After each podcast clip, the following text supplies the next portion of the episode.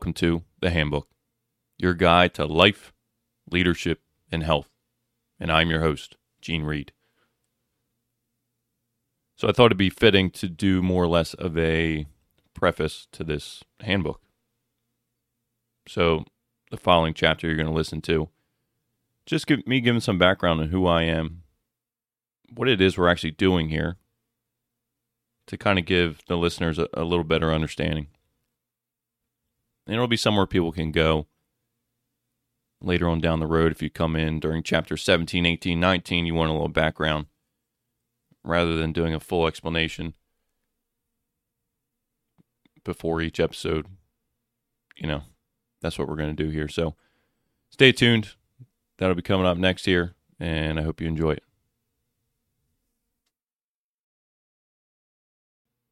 All right, everyone. I guess it's official. We are officially in the world of podcasting now, so that's exciting. Again, my name is Gene Reed. I'll be the host of the handbook. I'm just sitting here kind of thinking what's the easiest way to give a quick rundown on my background and explain what the show is about. So I'll just break myself down into personal and professional. I think the easiest way to start is just go through kind of my professional qualifications, if you will. I am a police sergeant with the New Castle County Police in Delaware. I've been there for about 10 years. It's been a great experience before I was with the New Castle County Police, I was with the Maryland State Police, stationed down in Salisbury, Wicomico County. Another great experience. I started my law enforcement career pretty young. Even before that, I started in Wildwood, New Jersey as a seasonal officer for two summers. You know, started that. Basically started in the law enforcement game when I was 18. So 18 to 20 was in Wildwood, 20 to 22 was with the Maryland State Police, and then I'm now 31, and I've been with the county police in Delaware. So it's been a it's been quite a ride, but man, I've got to see a lot of changes in law enforcement over that time. So very interesting. We'll get more into that, you know, in, in future episodes, but it's been quite the journey. So I'm also a big proponent of higher education. So, the rundown on that I have a bachelor's degree in public safety administration. Got that from Neumann University. Nice little school in Pennsylvania. I then went and got my master's degree in education, also from Neumann University. I'll tell you what, I highly recommend that school. I really do. This is not a plug for them or anything, but banged out the master's degree in a year really opened me up to the world of higher education. It was good stuff. And because I'm a real glutton for punishment, I continued on this journey and I'm really about six to eight months away from, actually, that's probably an exaggeration, maybe a year away from completing my PhD. So I've been attending Liberty University for that. It's effectively all online now due to COVID and uh, yeah, that's been a really difficult experience, but I've learned so much. And it's interesting because, you know, in my master's degree, you know, there's not, I wouldn't say a master's degree is factual learning. I'm probably not explaining this very well, but, you know, I felt like my bachelor's degree, you learn a lot of facts. In my master's program, wasn't necessarily like learning factual things. It was more opening your mind to thinking creatively, working with others, using different technology mediums to get your point across. And then once I got to the PhD level, that boils down to two things. Number one, you have to be able to synthesize information in an efficient manner. What I mean by that is most of the classes, at some point in time, you're writing what's called a literature review. So you pick a topic, you read everything there is to read about it for the most part, and wrap your head around all of that, and then synthesize that and re- and just review that literature. You know, most literature reviews are anywhere between 18 to 25 pages, somewhere around there. And really, with the again, the PhD, I can't say that, and I guess I should say what it's in. I mean, generally speaking, it will be in the field of criminal justice, but I've really been focusing my time and effort on stress management. And specifically, the character traits of resiliency, right? Job burnout in police officers, how fitness comes into the mix on that.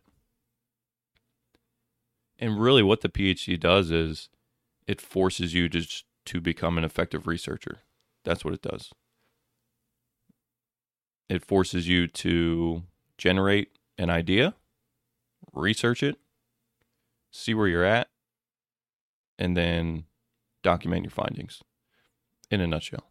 It's actually very more, much more involved than that. But I got to say, I think the thing I've learned the most during this process has been time management. Absolutely, time management. And that's going to kind of bring me into my personal world a little bit. So I am both a husband and a father. My wife is a school teacher, and we have a daughter. She's about 18 months old. We have our second kid on the way, a baby boy.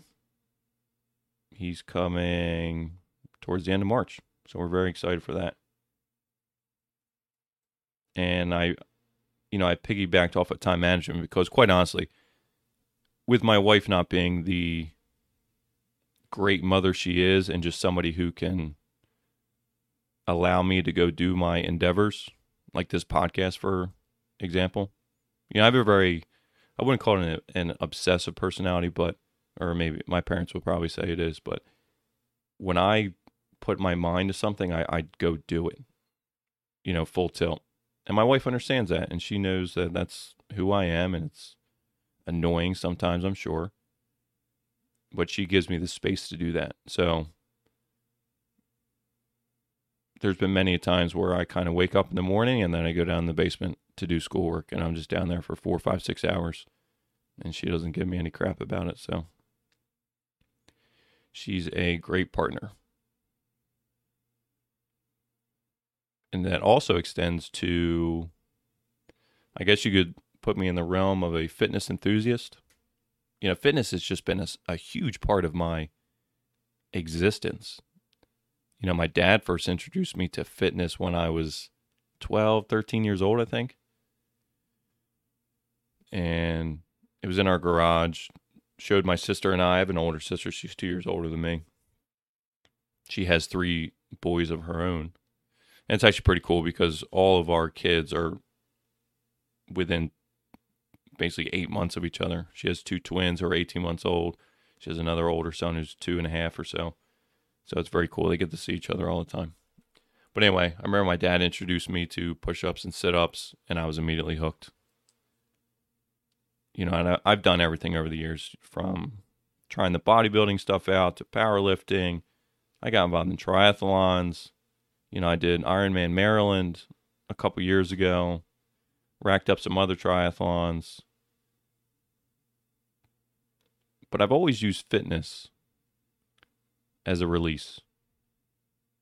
You know, and I think a lot of this podcast or this handbook is going to be geared towards just that stress management. What are we doing here? You know, and it's really not just for the law enforcement community. I think initially a lot of these episodes will be geared towards that because, well, that's where my peer group is right now. But that's going to expand because something I've learned throughout my educational career is you know everybody experiences stress. And sure police officers can say that their job is more stressful than a bank teller or a car mechanic or whoever right? However it's really it, it's all up to the person right? It's it's up to the individual how they perceive stress you have some very seasoned police officers who you get a call for shots fired, you get a call for a barricaded subject or a domestic with a weapon. I mean, their their heart rate's barely getting elevated. And we'll talk more about that. I mean, that's because the body is just an amazing machine, if you will, that can adapt to these things. It doesn't mean it's a good thing, but perception and stress is really what it's all about. So there's a lot of different mediums you can use to combat that, right? And we're going to get into all that kind of stuff. And that's why we're going to be having people who are well versed in those areas. I talked about one of the initial intro videos. You know, our, our guest selection is just going to be all over the place because a lot of people just think of stress management as, you know, your, I guess, your health, right? Our slogan here is, or one of our, I guess you call it a slogan is is life, leadership, and health, right? That's that's what we're talking about. Well, we we're probably going to have a financial advisor on the on the show pretty soon because guess what? If your finances aren't in check and you're worrying about how you're going to pay the bills, you, trust me, your your mental health is not there. We're going to have fitness experts on. We're going to have mental health professionals on. And then we're just going to have everyday people on. Right? Because you can have all the experts on that you want. But I want to have actual people on who may not be an expert, but they can lend some credence to their experiences, what they've done, trial and error. And it's going to be a really fun experience, I think. So I don't know if that really sums me up, but you kind of get a general idea of where I'm coming from. The whole concept behind this handbook is I've just been a huge proponent I think I had a shift in my mentality about three years ago, maybe. And it was when I was finishing the master's program, getting started with the PhD program, and just realizing that it does, it really doesn't do me any good to just hold on to information. And that's why our motto here is if you learn something, share something. And it means exactly what it says or how it reads. Right? I have accrued a ton of information through my law enforcement career, my fitness career, the relationships I've had over the years, and I've learned a lot. So why would I not give that out to other people who can benefit from it? Specifically, if I'm speaking in terms of law enforcement, I have at least another 10 years with the New Castle County Police, and I'm excited for that. I really am. However, I'm going to try and make it somewhere that I really want to work. And why would you not?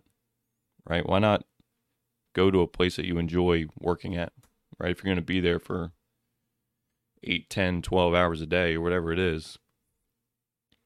So that's what we're doing here. The handbook.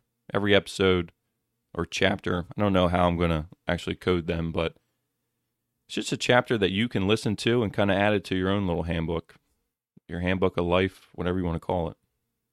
There'll be little tips in there, things that you might pick up. And if nothing else, it will just give you something to listen to. Maybe you started walking or exercising,